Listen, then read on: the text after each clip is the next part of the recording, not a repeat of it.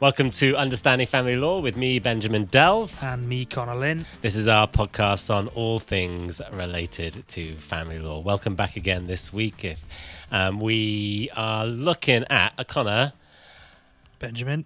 change is what we're looking at. Change, and if you could think about one thing that is, like I suppose, a myth um, in family law, something that people believe uh, to be the case, but isn't. So it's kind of like almost like common Oh, was, uh, you giving me hints. Common law wife. Yeah, absolutely. So that's what I see as well, uh, particularly in relationships that have been uh, going on for a long period of time. Um, it's uh, kind of perhaps surprisingly, or never fails to shock me, that people are of the view that you know, we should have had, in kind of by virtue of our relationship alone, inherited some kind of rights or provisions that were protected in some way. That is a subject for change, um, and because well, what do you see? Um, some of the challenges with that. Marriage is probably becoming less common. Okay. Yeah. So there's going to be a lot more, uh, well, a lot more debate on what should happen with various things. As marriage becomes less common, maybe Yeah. the More people are living to, together. Yeah, yeah, yeah, Without so that- getting married or yeah, getting yeah. into the you know that Yeah. institution. There's going to be a lot more um, contention. And so if I'm not married and I um choose to you know our relationship comes to an end and and one person owns a property Mm-hmm. um Talata. well no I was thinking about for example if what happens you know do I have any protections currently to be if I'm kicked out of the house An occupation order. only if there's a risk of harm Yeah, yeah. what if there isn't what if our relationship's amicable and one day I just arrive home and the door's locked Not much scope there. It's not your property. Yeah, well, yeah, exactly. I mean, we could try applying for an occupational if there's a risk of harm, but if there isn't, then I've got a limited course of uh, action. Whereas if you are married, you have um, you can apply for a notice of home rights and uh, reoccupy on that basis, and you can get protection. You can also stop the person from being able to. Uh, you can apply for a restriction to be able to place on the property to stop them selling or putting a new mortgage on the land. Anything else? In cohabitation claims or cases, then uh, the court would look at intentions and contributions, for example. Whereas in a marriage, uh, well, especially for a longer marriage, those uh, intention doesn't really matter, provided you're living in the property. But I guess contributions are they're given less weight in cases of a long marriage, for example, that kind of thing. Yeah, and the court's going to deal with it based on needs and looking at children's needs as well. And that's something I think that's interesting. In cohabitation currently, you know, apart from um, uh, kind of preventing a sale of a property where there's a child occupying the land, it's difficult to get. Um, the court's not going to be looking under Trust of Land Act uh, cases, um, you know, distributing property to uh, account for children, unless you make an application under Schedule One, you satisfy all those criteria, Schedule One of the Children Act. So you have to kind of, your routes are kind of uh, very kind of much more restricted and much less dealing with kind of um, needs generally and broadly and looking kind of the whole range and circumstances. It's very much more narrowly focused. So So there is Move for Change and Resolution, which is uh, kind of, I suppose, an organization of family lawyers, um, is celebrating uh, kind of access to justice week uh, this week. And they are looking for change. And they've uh, published today um, a vision for family justice. So basically what they're kind of like looking for in the next while so they've you know accomplished no fault divorce um, and you know they've kind of made other inroads um, into kind of a kind of progressing family justice system and they're saying this is what we want in the future um, of which is the number one on their priority list is unmarried couples. The law relating to cohabiting partners on separation needs to be reformed. So they're going to be looking at things like making sure that when a cohabiting couple is separated there is a protection uh, for occupation, I suppose, similar to kind of what we see with the notice of home rights um, for married couples. Uh, the also then looking at there is an eligibility criteria indicating a committed relationship, which then gives someone a right to apply for certain financial remedies, kind of bringing in a situation whereby it creates a kind of uh, almost equal bar to family provisions. And one of the things does say, in fact, the court should be able to make the same types of orders as they do currently on divorce or dissolution of a civil partnership, but on a very different and more limited basis. Uh, cohabitants should be able to apply for maintenance as well for a limited period to reflect the economic advantages or disadvantages caused by the relationship, which could not be accommodated for other types of orders. So, trying to bring it into parity with uh, family uh, kind of matrimonial law. Um, you I'm- got, yeah, I'm you're screwing up your face at that. I, Yeah. I don't know. Initial thoughts then? Initial thoughts, obviously, not not worried, Yeah. but worried for some people. But presumably, when it comes in, you know, these are going to be cases predominantly unmarried couples who've been together for a long time who get these same sort of protections as the married married couples. Yeah, no, yeah, yeah, yeah. No, I mean that's. I think. This, I think. I just think it needs to be clear. Um, I completely support it. Where in relation to, if you think about it, you got a client. I remember, uh, you know, a situation where a client had been in a long, long, long relationship, and you know, and had contributed to the property, uh, to the outgoings and things like that. And you know, in her mind, you know, they'd invested, they'd put money, pulled money together, but there was never that kind of. There wasn't such. You know, she had to work really hard to demonstrate that there was intention and whereas you know the fair and, and her outcome was not i think fair as it could have been under the uh, matrimonial provisions Yeah. um and so i think in those kind of cases it, it's it's sometimes there is a need to move that direction it's going to be different if you're you know cohabiting with someone for six months and you suddenly say oh we've lived together they i need want to get the balance right with that as well because I'd, I'd probably wager that there are mm, hmm, I was going to say more cohabiting couples who haven't been together for a long time but it doesn't really make sense. But there is more scope. The, the word they need to get the word in right? Whatever whatever legislation they sort of bring in or whatever rules they bring in Yeah, and uh, I mean, these things are going to take time. But I Yeah, I think you're right. It needs to be be clear, doesn't it? I think because it's there needs to be clarity. I mean, there's been mention about three years that after a period of three years, there will be kind of that's when kind of the cutoff Yeah. point will be. I- I it's kind of like what if what if you're in a relationship for two years and six months, or two years and eleven months, or what if a relationship between three years and one month, and then or twenty years? And so I think it needs to be clearly outlined um, and set out. But I think it's needed, and the, but the law will need careful consideration. Um, then also looking at, um, I mean, it talks about looking at the framework in Schedule One, which is where you can get financial uh, kind of provision for children's specific issues, um, and then also death. I think this one is needed. Death of cohabiting partner was the case where a couple had cohabited, never got married, but been together. Um, her partner passed away, uh, and she wasn't allowed any of his pension, and she she had to fight for that. I think she did originally, did eventually get it through the courts.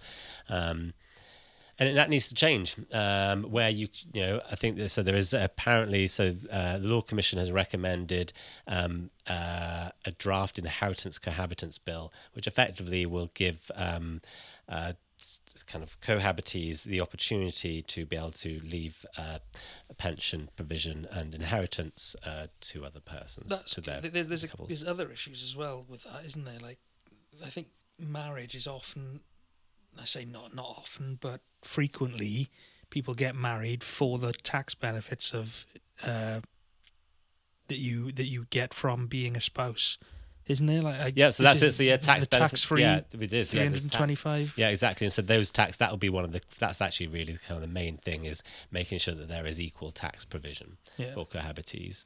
Um, I agree with that. yeah. There you go, marriage, tax efficiency. it's um, not the basis of it. not the basis of a strong and healthy marriage. Um, just what are the benefits? The modern families, then, is the other thing they're looking at, which I wasn't aware of actually before I read the vision, um, is that they're looking at kind of making sure that recognizing that modern families doesn't necessarily just move to when you've got two parents. Um, so, uh, where you're looking at maybe multiple parents in a relationship, um, either because relationships have separated, but also where we have these um, relationships where um, so polyamorous relationships where there are two or more people you know three or more people in a relationship um, um, where you know where and children are kind of shared by the whole family.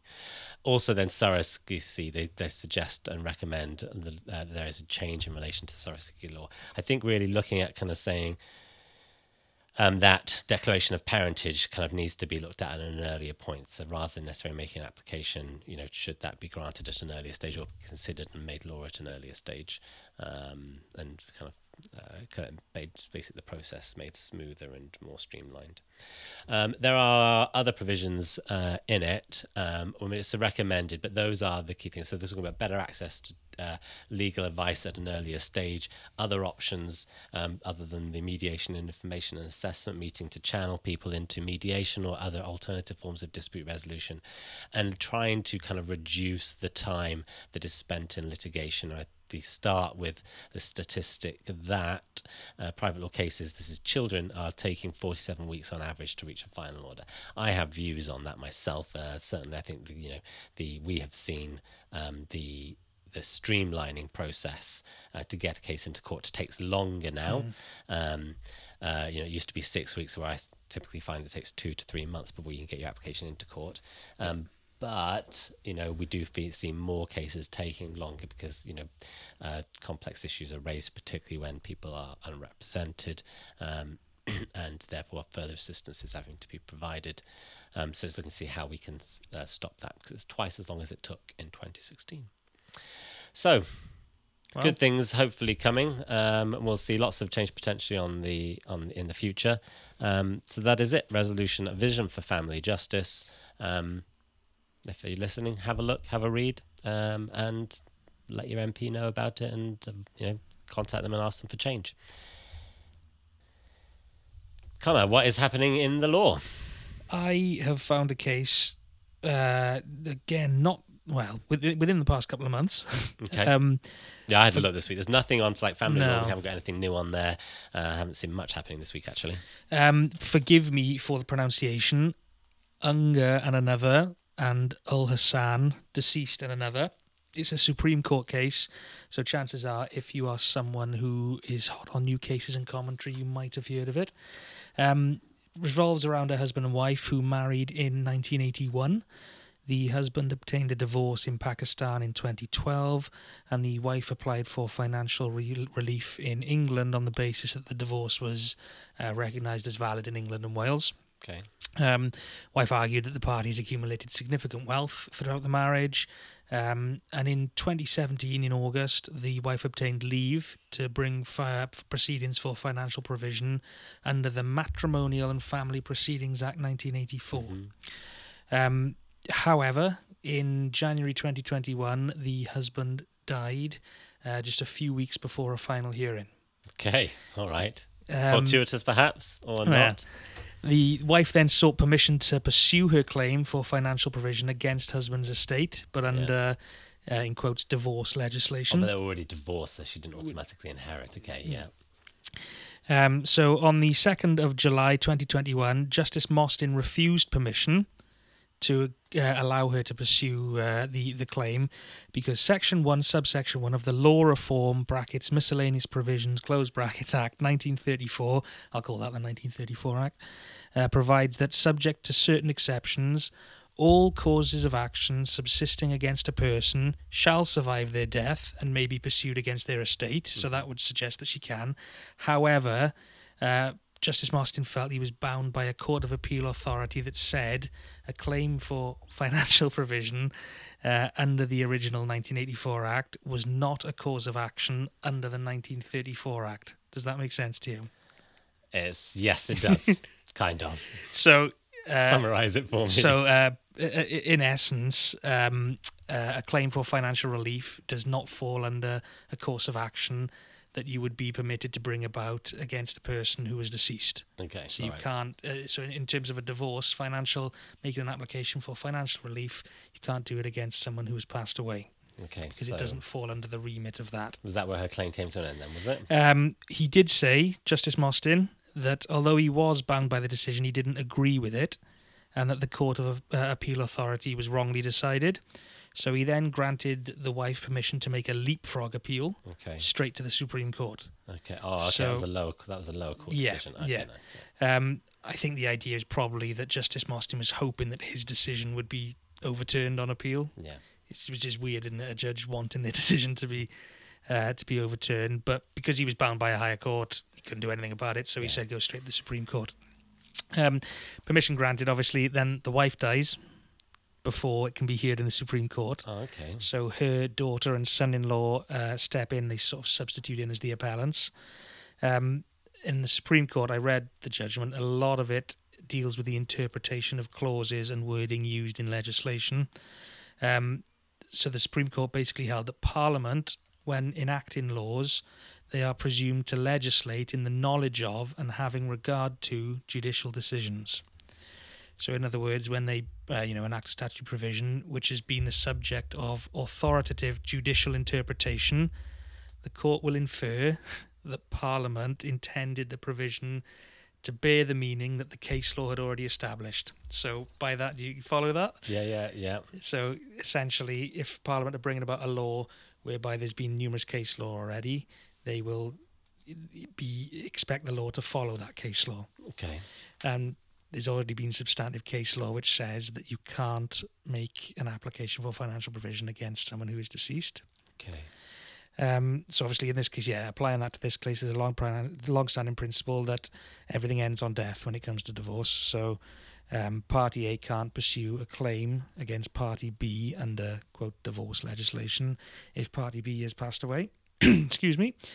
Um, so, what the court, Supreme Court said is that when drafting the legislation, um, there would have been an expectation that Parliament would have used express language if an order could be made on the death of one of the parties to a divorce Mhm. or sorry to a marriage. There's an absence of such language in the 1934 Act and in the 1984 Act. Uh, therefore, the Supreme Court refused to grant permission for the wife's estate to pursue a claim. Um, if you read the judgment, the, the Supreme Court uh, does say at some points, or well, I say say say, well, I was going to say infer, but it does actually state that um, it doesn't think that that is a fair and just outcome. They acknowledge that the case was between two estates because the two parties had died, Mhm. um, but the quote is, "This does not lessen the injustice of dismissing the claim." Uh, the extinction of a financial order claim upon the death of either party prevents the court from making a fair division of the matrimonial assets, and the consequence is that one party's estate potentially makes an unfair gain at the expense of the others. Uh, the judgment says, quite apt actually, because you said this is we're talking about change. Uh, so the judgment says this may be, or there may be a case for reform, but plainly that is for Parliament. It's not for the courts to distort the meaning of uh, statutes to achieve such radical Yeah. reform. Yeah. Yeah. Definitely. Um, so, on their true construction, the statutory provisions in the 1984 Act and the Matrimonial Causes Act 1973 um, create rights and obligations which can only be adjudicated between living parties. So, the Supreme Court dismissed it. But basically, the judgment seemed to me to be the Supreme Court telling Parliament, have a look at this. So basically, once death occurs, that is it, isn't Mhm. it, on claims, and there's no kind of uh, kind of recovering or continuing any dispute. Uh, and that's the case even if he were to die in this country. So I suppose where he passed Yeah, away. Yeah, so he passed away in divor- Dubai. Sorry, Yeah, I didn't. yeah. Did I say that earlier? No, no, no, that's okay. But the where also the divorce took place, regardless of if he got Mhm. divorced in Pakistan or whether the divorce was in the UK, it's just saying.